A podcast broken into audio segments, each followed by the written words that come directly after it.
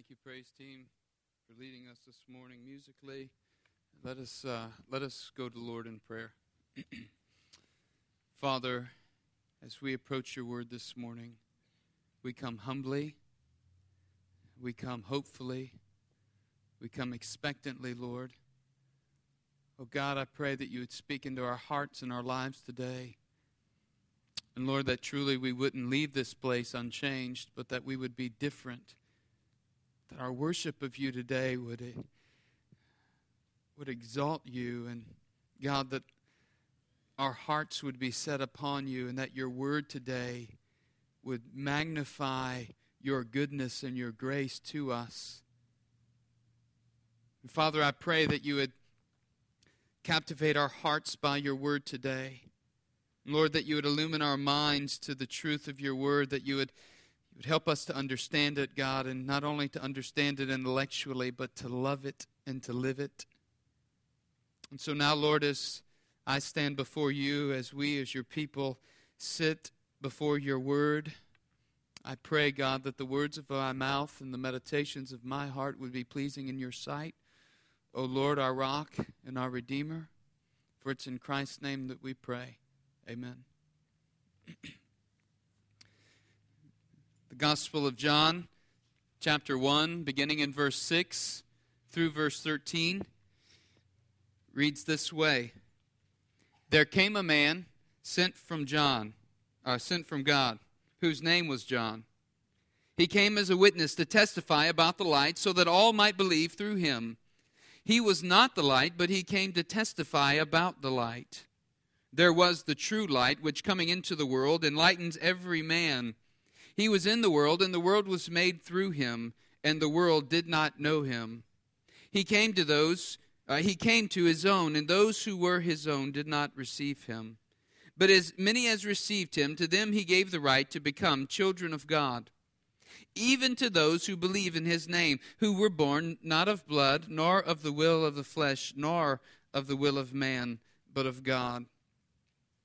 This morning, if you're following along in the uh, the worship folder and the, uh, the outline that's provided there for you, you'll see, and you'll also see on the screen, the title of the message is The Incarnate Christ, Light of the World.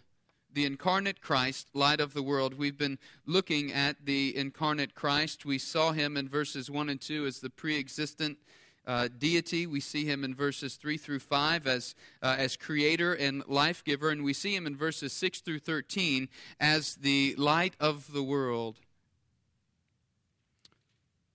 If you remember, the purpose of John's gospel is stated clearly at the end of the gospel in chapter 20, verse 31, where John writes, But these have been written so that you may believe that Jesus is the Christ, the Son of God, and that believing you may have life in his name.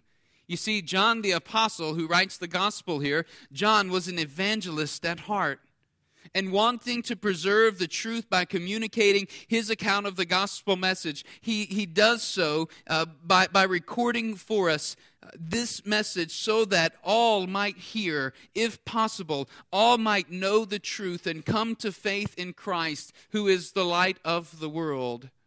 So I want to begin this morning by introducing us to one whose name is John, but he's a different John.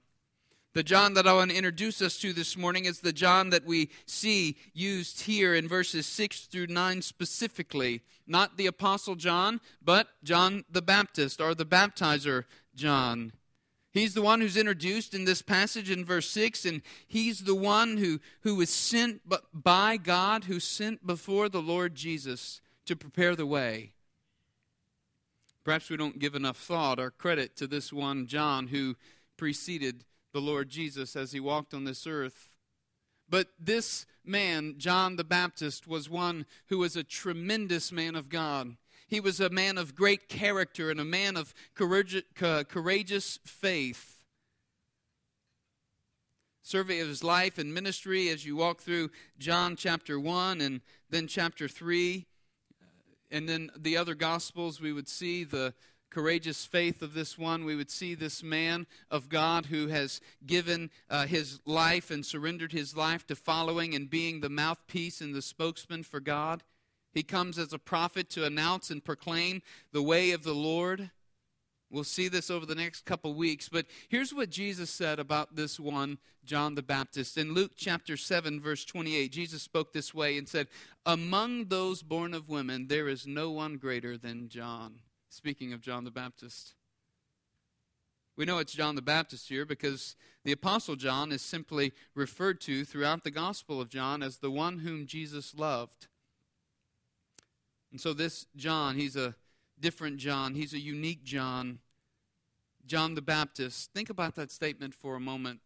Coming off the lips of Jesus, coming off the lips of the Savior of the world.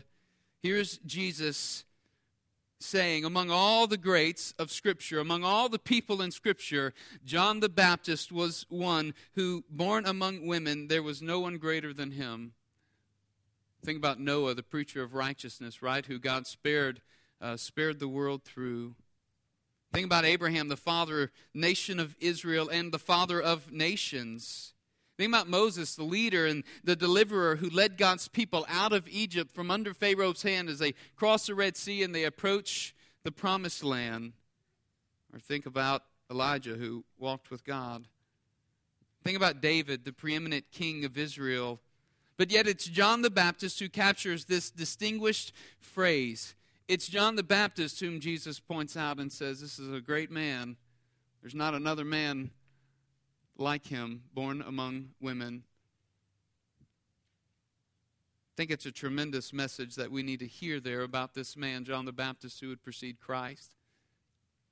Particularly, I think it needs to, to impact us at this place of seeing that John the Baptist was an agent of the light. He was an agent. He was one who was sent by God. John knew that he was only an agent of the light, not himself. He, knew that he wasn't the light, but he was one sent by God to proclaim the light, to share and to spread this message and to herald this message. He was a man sent by, sent from God, it says in verse 6. And his ministry was a unique ministry, was it not? I mean, who else in the world was sent to proclaim the Lord's arrival, right? His ministry was a unique ministry, it was a, a very timely ministry. John the Baptist was one who came at this specific time to announce the beginning of the ministry of the Lord Jesus Christ. And so John was given a mission by God. And that mission by God that he was given was to announce and to proclaim the arrival of this light, the Son of God. I just ask a practical question for us to consider this morning.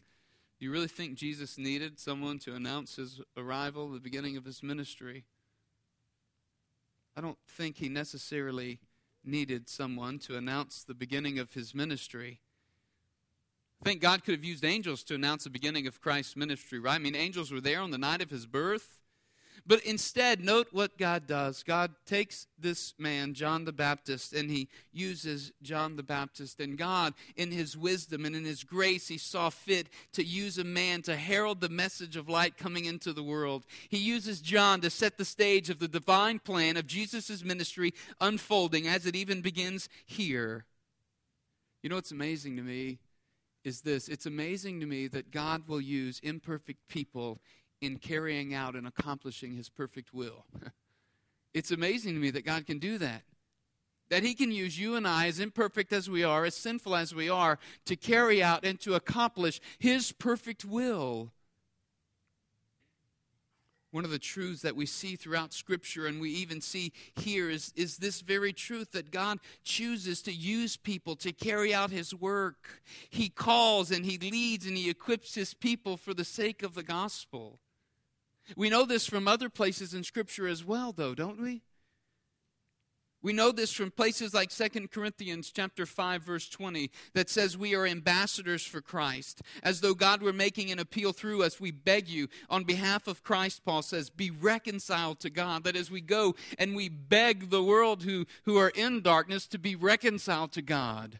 Paul sees himself as one who is an ambassador on, an ambassador on behalf of the kingdom, of the sovereign kingdom of God. And he says, I go to those who are lost and I beg them on behalf of God, be reconciled to Christ, come to Christ, right?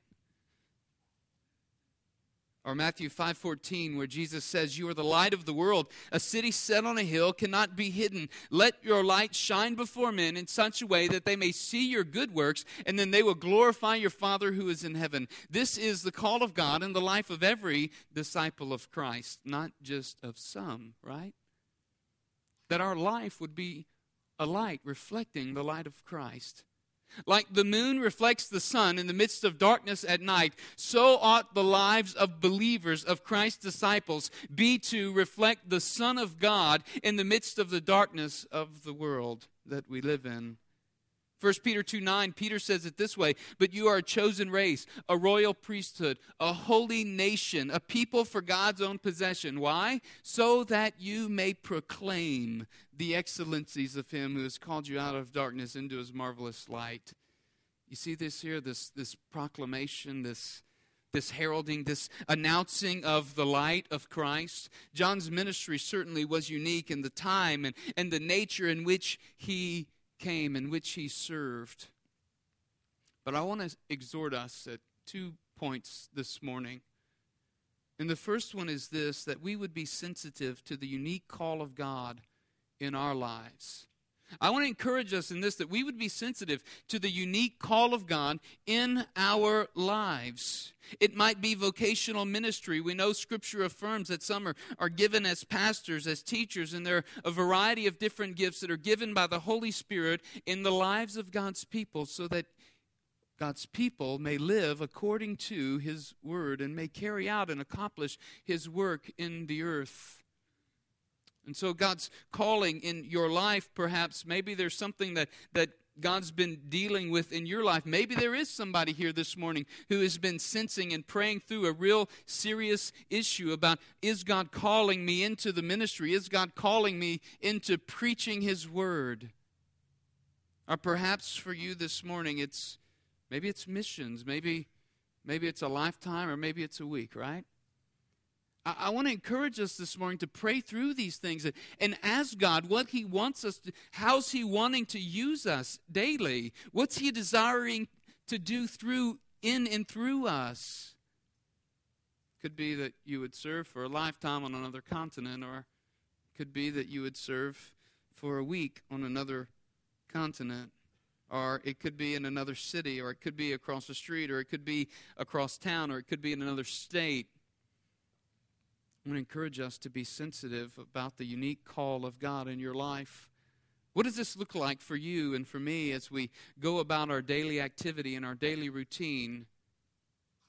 How are we to be the best accountant for the glory of God and at the same time share this gospel light in the midst of the dark world that we live in? Or, or, or how are we to be the best attorney or the best lawyer or the best architect or, or the best school teacher or the best custodial uh, person? How are we to be the best of what we're doing, the best salesman, whatever it is, for the glory of God?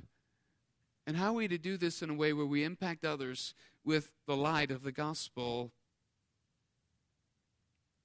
I think we must be sensitive to the unique call of God in our lives.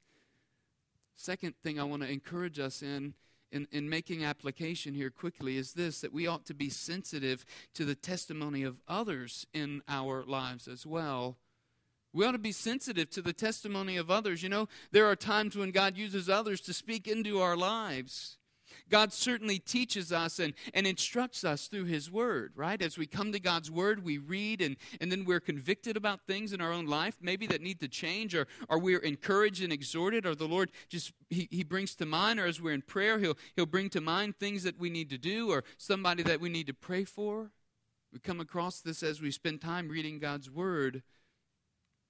But one way that He does communicate with us is He communicates with us through others as well might be Sunday school teachers, or it might be a Bible study leader, or listen, youth, it might be your parents, where God begins to communicate to you and teach you and instruct you.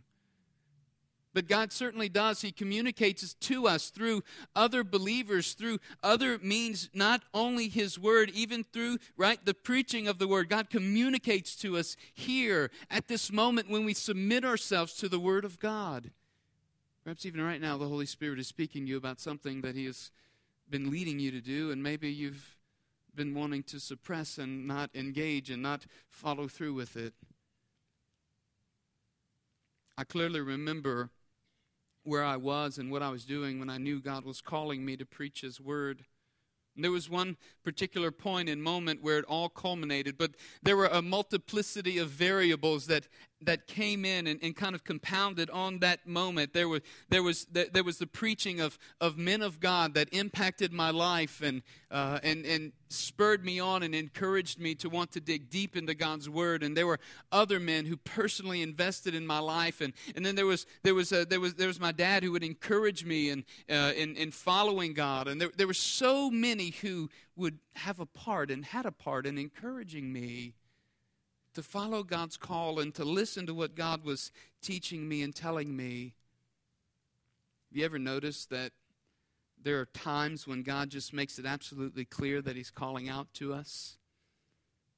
For those of us who are slow in hearing and following God, He normally kind of makes all these things come together and just point in the direction that we need to that we need to see and follow. But certainly there is this um, developing of a sensitivity for the life of the believer where we are to be a witness for the glory of God, where we are to follow Him, we are to be led by him. And so I, I, want us to see this morning that john the baptist was he was a man sent from god. He was a man on a mission from god.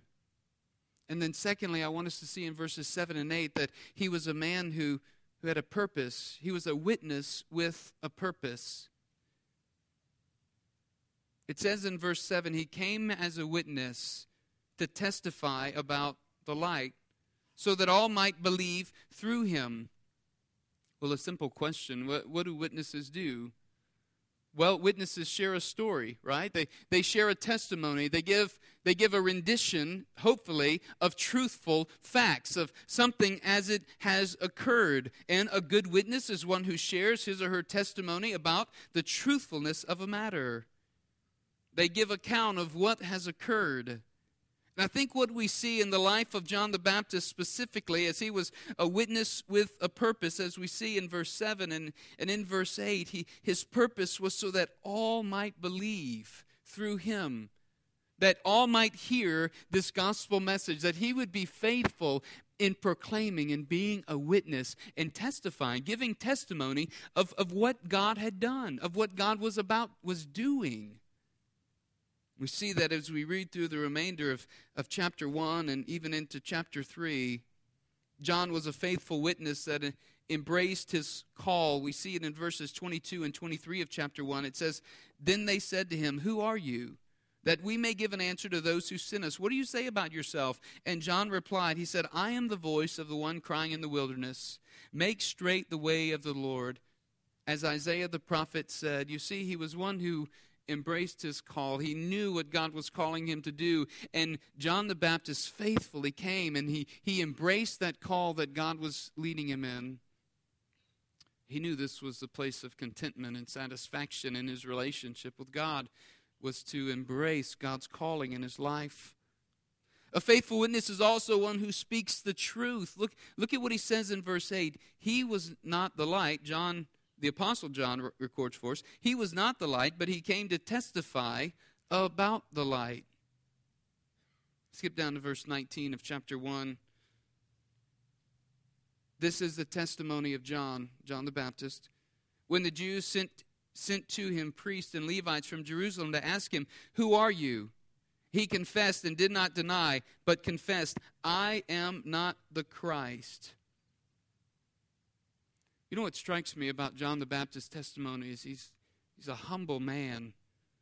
Mr. Rouse said earlier, quoted from chapter 3, where John the Baptist said, you know, his disciples are watching Jesus rise in popularity, and all the people are going from John, leaving John and his baptism, going to Jesus, being baptized by the disciples. And they said, what, what gives? What about this? And John replies to his disciples, and he says, He must increase, and I must decrease.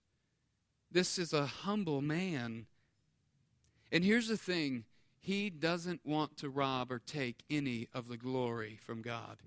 He doesn't want to rob or take any of the glory from Jesus Christ, the light of the world, the one who is coming.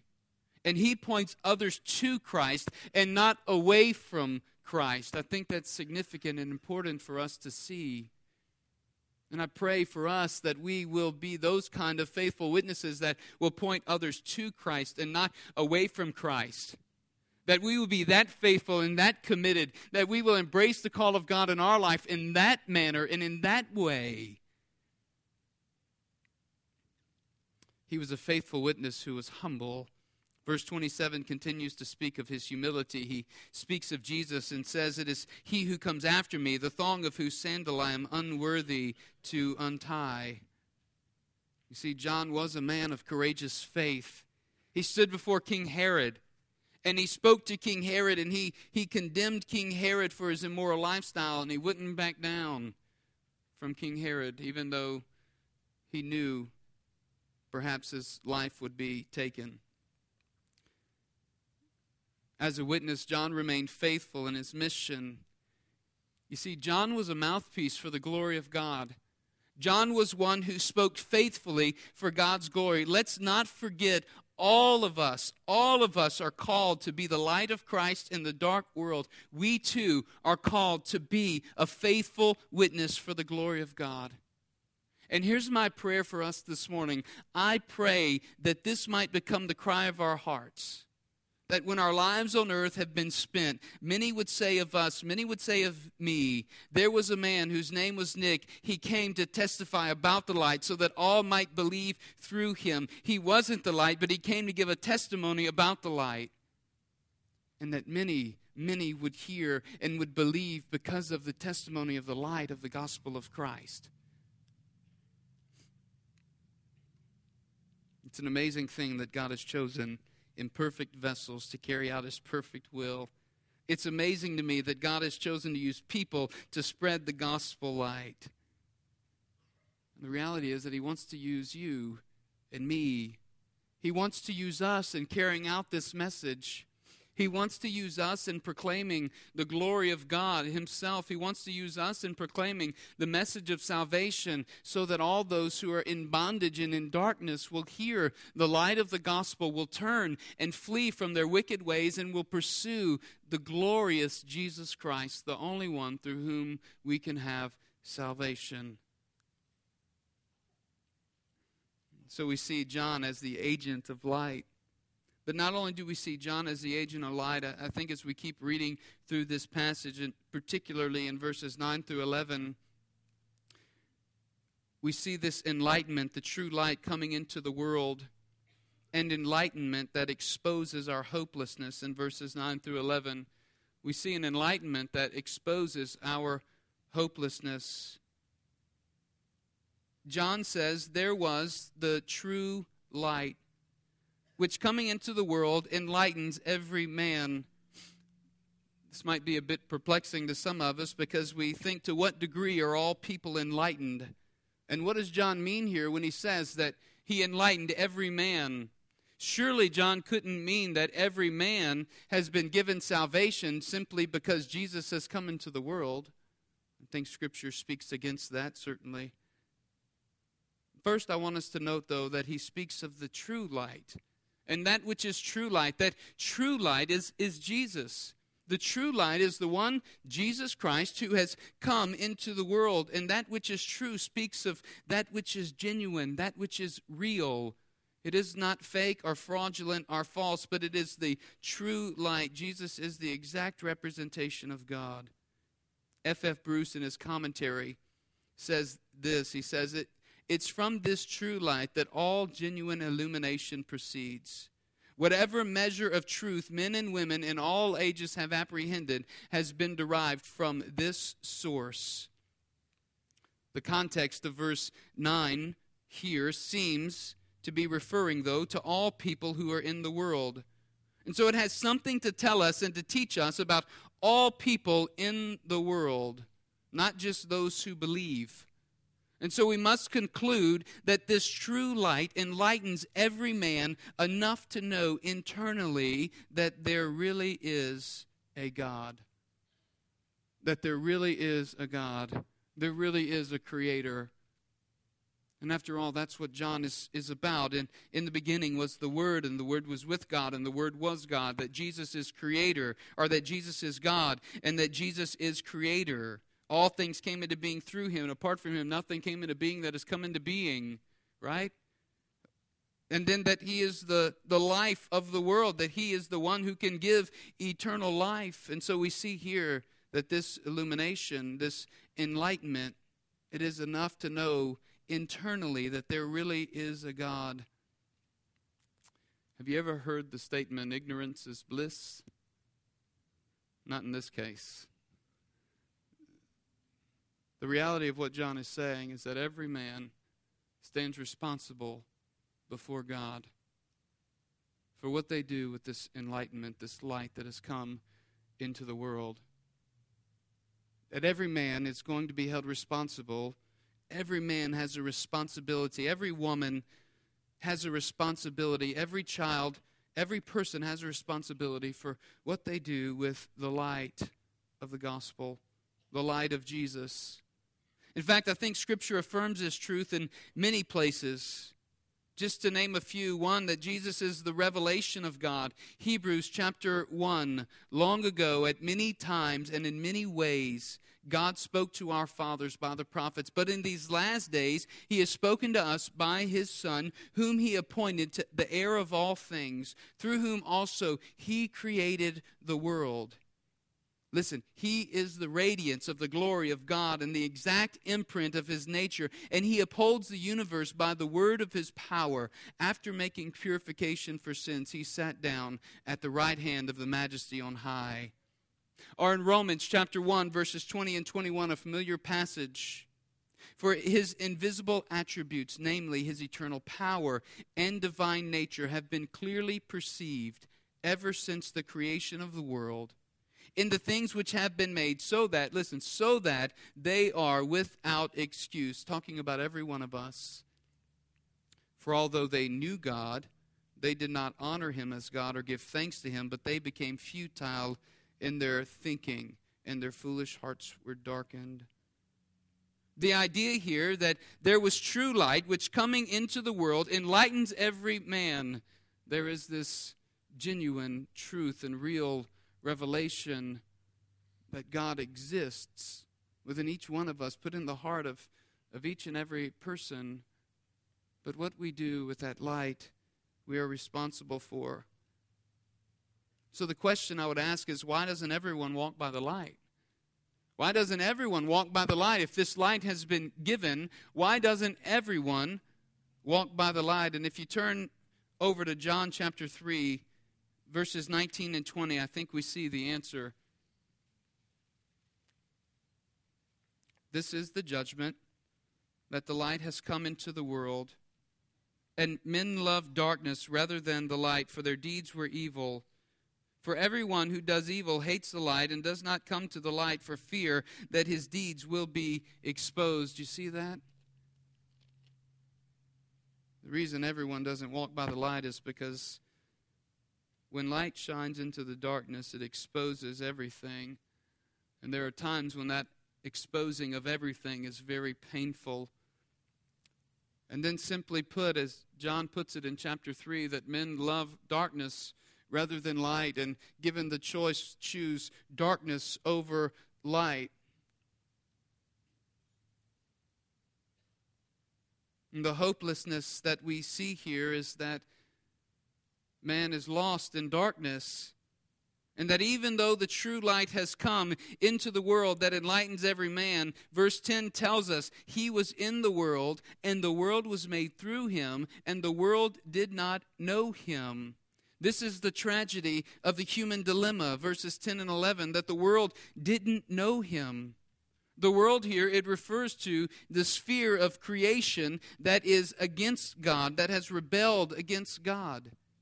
And it speaks of humanity being set against God. Much like John uses the word world in John 3:16, for God so loved the world, right? He uses the same language in saying God loved the world. And in this verse, he doesn't speak about God's love for nature per se, but God's love for the very people who are set against him. And so this word for world is speaking of those who are set against God. He was in the world, and the world was made through him, and the world did not know him. The tragedy of the human dilemma is that when Jesus, the light, came into the world and walked among his creation, his creation was so alienated from him, from God, because of sin, that they didn't even know it was him, the creator of the world. The tragedy is that sin has darkened the relationship between creation and the Creator. And when light comes, the darkness in the lives of every one of us causes us to rebel against God and reject Him. That is the human dilemma that sin has so encroached upon our lives and is so woven into the DNA of fabric of our DNA that we reject the light of Christ this is the hopelessness of humanity. That apart from Jesus Christ, there is no way that we could ever come to God. There is no way that we could be justified in coming into His presence and that we would be condemned outside of Christ, outside of this light. And so, as John is, is writing for us, he's telling us that this true light has come into the world but even in the midst of the true light coming in, the Creator coming to creation, the world still rejected the true light of Christ. And they rejected him. In verse 11, it says, He came to his own, and those who were his own did not receive him. Even takes it a step further. Not only did the world in general reject God, those who were his own even rejected him verse 11, as they rejected him, it says that his own that he came to, that is his dominion, those who were his, his chosen people, the people of the covenant, those who were supposed to see and, and believe and accept the coming of the Messiah. They had been looking for the coming of the Messiah, the one whom God would provide for their salvation. They missed this coming Messiah, the promised one. And though he fulfilled the burden of the law and he brought salvation from God, they missed it. They didn't see it. The Enlightenment exposes our hopelessness in this way that Jesus Christ, the true light, has come into the world, and the world, each person, is without excuse. We are without excuse because we have rejected the true light. And each person rejects Jesus Christ, the light of the world, because they love darkness more than they love light. Or simply stated, they love sin more than they love righteousness. They love wickedness more than they love godliness. Without the true light, man cannot enter the eternal abode of God. Without the true light, man cannot encounter salvation through God. And this true light is Jesus Christ. That's the point that John is making. This true light is Jesus, the one who has come down from the Father. And so in verses 12 through 13, I want us to see the hope that we all need, the hope that we all need, and the hope that we all depend upon. In verse 12, he says, But as many as received him. To them he gave the right to become children of God, even to those who believe in his name. You know, today people are looking for hope. People look for hope in all different places, in all different ways. People are thirsty for hope. People try to find hope in the stock market or in their, their portfolios or in their homes or in their toys or in their friends or in their hobbies. You keep on going down the list. We try to find hope and fill our lives with all this stuff to give us hope, to make us feel better about ourselves. And that's the culture that we live in. But I want to submit to you this morning that all of these, all of these are false hopes. All of these are false, they're fraudulent. There are many, many offers of hope, but here's what John says here in the opening remarks of his gospel. He doesn't just offer hope. John is proclaiming, the evangelist is proclaiming, the only true message of hope is this one, Jesus Christ. The only true message of hope is through Jesus Christ, the light of the world. There's no other way. There's no other means. There's no other substitute for hope, is what he's saying. The hope that is offered is Jesus Christ. This is the hope that every man needs, that every woman needs. Jesus Christ. He's enough, He's sufficient. He is the one that we all need. And so I want to ask this morning as he we look in verse 12, there are two words that I want to hone in on. One is received, and the other is believe. What does it mean to receive and to believe?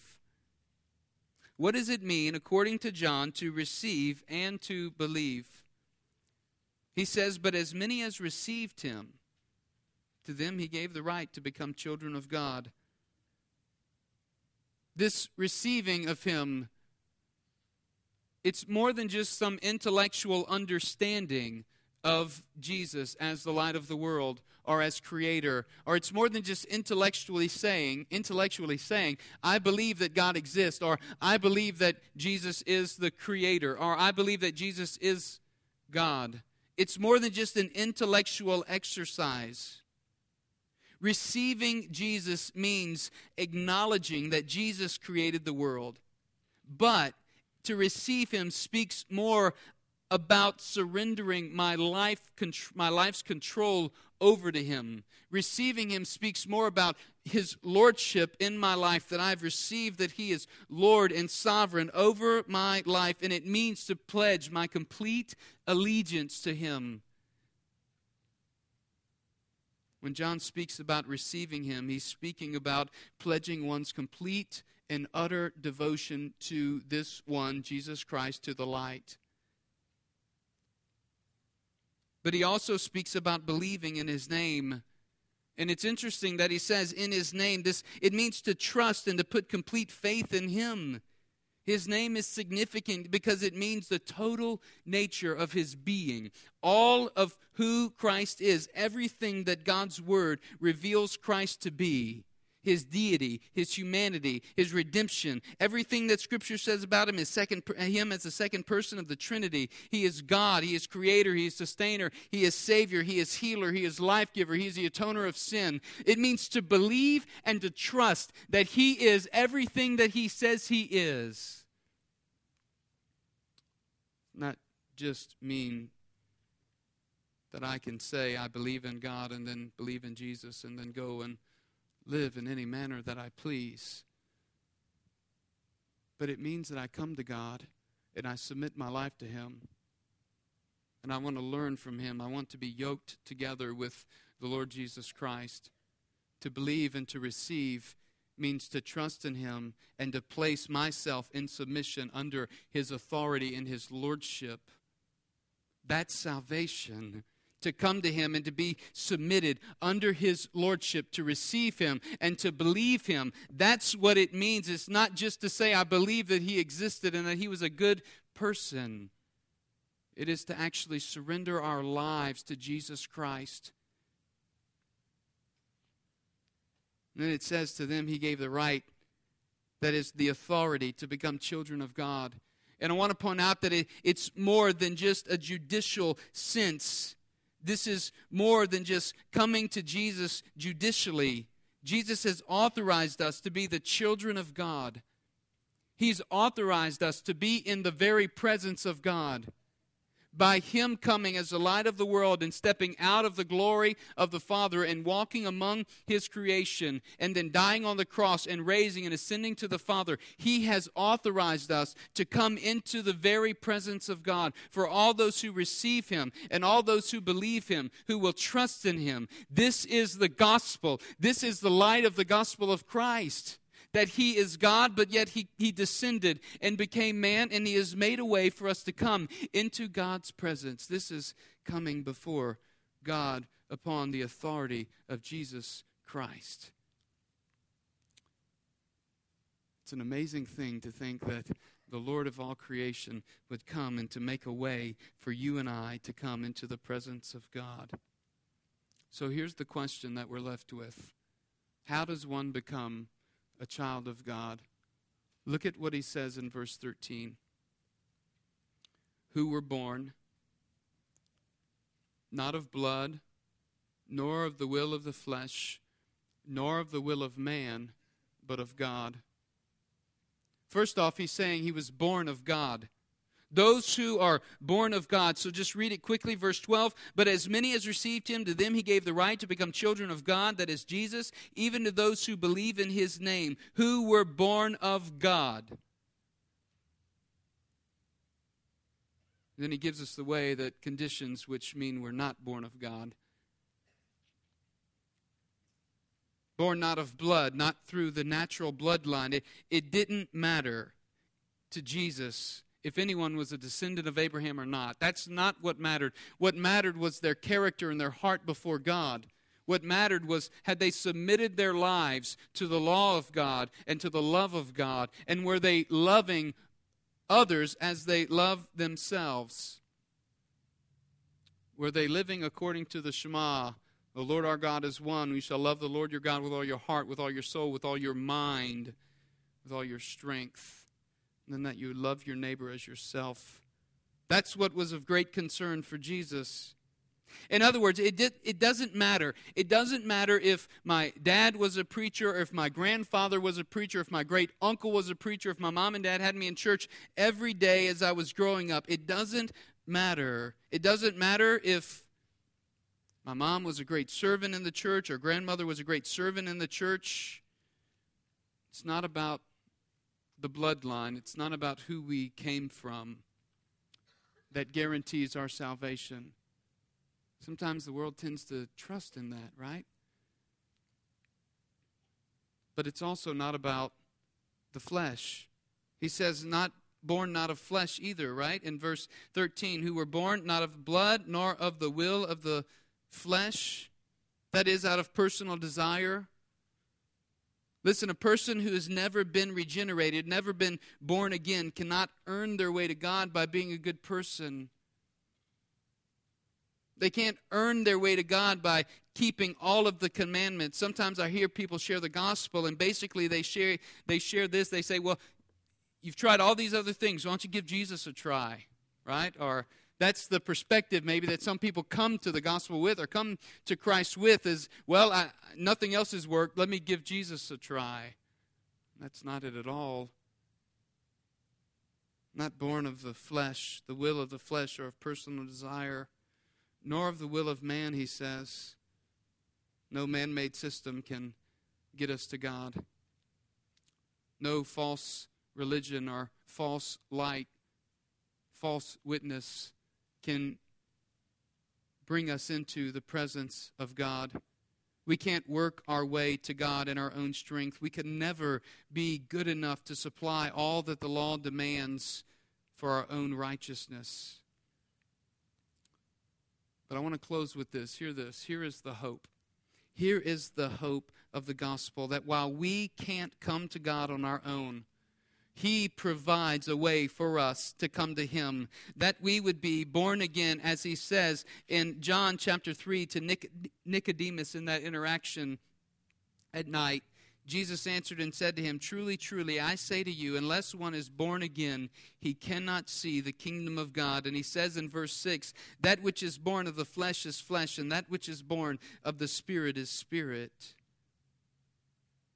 This is the message of the gospel that one must be born again. There is this interaction between God the Father and God the Son and the new birth of a new believer and the regeneration of a new believer. And that's what John is hinting at here. There is the right given in verse 12 by Jesus to become all those who believe in his name, to be born of God, to be born from the Father.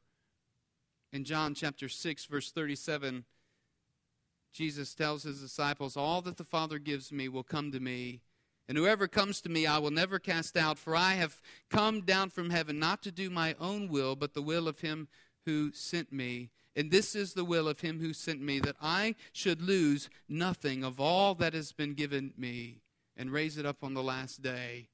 And he says in verse 44 No one can come to me unless the Father who sent me draws him, and I will raise him up on the last day. See, the hopelessness of our dilemma is this that outside of the light of the gospel of Christ, there is no way to enter into salvation, to come into the presence of God.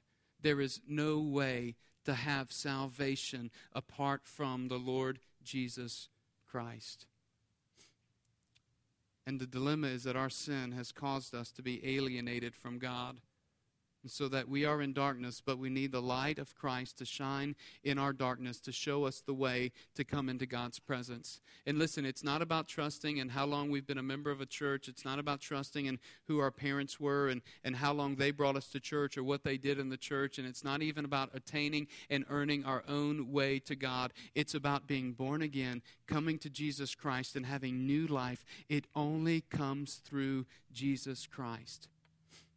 And I want to ask you very simply this morning if there's anybody in here who doesn't know Jesus Christ, who has not surrendered their life to Jesus Christ, I want to encourage you this morning. The Lord is drawing your heart. Don't reject him. Don't push him away. If he's shining the light of the gospel into your life this morning, if the Holy Spirit is illuminating your mind right now, don't push him away. Don't deny him. Re- respond to the Lord Jesus this morning. Come before him, confess your sin to him, surrender your life to him, believe and receive the Lord Jesus, and be born again by the power of God through the authority of Jesus Christ. And then don't be don't be embarrassed about it. Rejoice. Rejoice in the work that god is doing in your life. Then church i want to challenge you in this. If god is calling you uniquely leading you believer in a specific way to follow him and surrender your life to him, to be a witness for him. We know that we're all called to be witnesses for the glory of Christ and to proclaim the light of the world in the midst of darkness. We, we know that, but there's a specific way that God is leading you that you've been pushing aside and, and not wanting to follow him in. I want to challenge you and encourage you to quit walking away from it and embrace the call of God in your life. Embrace what God is calling you to do and leading you to do. You'll truly be satisfied when you do that. I'm going to close us in prayer. I invite the praise band to come up in a moment as I pray. Um, but if you're here this morning, I want to give an invitation. If you're here this morning and you don't know Jesus Christ, and you're ready to surrender your life to Jesus Christ, then I would love to rejoice in that decision with you, and I would love to be able to speak with you about that. And so, if that be you this morning, I, want you to know I'll be standing down here if you want to come and ask me just to pray with you, or if you want to come and say, hey, listen, I, I need to talk to you after this, and uh, or, or I'm ready to surrender my life to Jesus Christ right now, then I want to pray with you about that. Mr. Al, one of our elders, he'll, he'll be up here at front as well. If, if maybe you just need prayer, maybe you need encouragement in an area, uh, believer, of commitment, you need to vocalize that to somebody this morning. A lot of times when we vocalize that commitment, it helps to keep us accountable. Maybe that's what you need to do this morning. Whatever be the case, I want you to know that we'll be here to pray if you need prayer. Let's bow. Father, you are good. Thank you, Lord Jesus, for redeeming us from the hopeless dilemma of our sin. Thank you, God, that you choose to use us, imperfect sinners, to accomplish your divine perfect will. Thank you for that grace. And Lord, I pray for strength this morning for anyone who is struggling with surrendering their life to you. Oh God, would you open their eyes and shine the light in and pierce the darkness of their heart? Help them, God, to surrender, to trust in you in all things, to submit to your lordship. It's In Jesus' name we pray. Amen.